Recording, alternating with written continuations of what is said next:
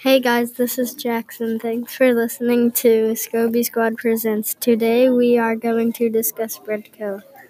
You should go to Bread Co because it is good leftover and you can eat it for breakfast, lunch, or dinner. And the food is fast but still healthy. As you heard, I think you should go to Bread Co. because it it is healthy. Most of the food is homemade. The food is fast but still healthy.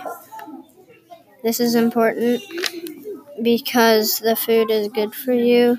Thank you for listening to Skouby Squad podcast. If you're interested, you could go to Bread Co.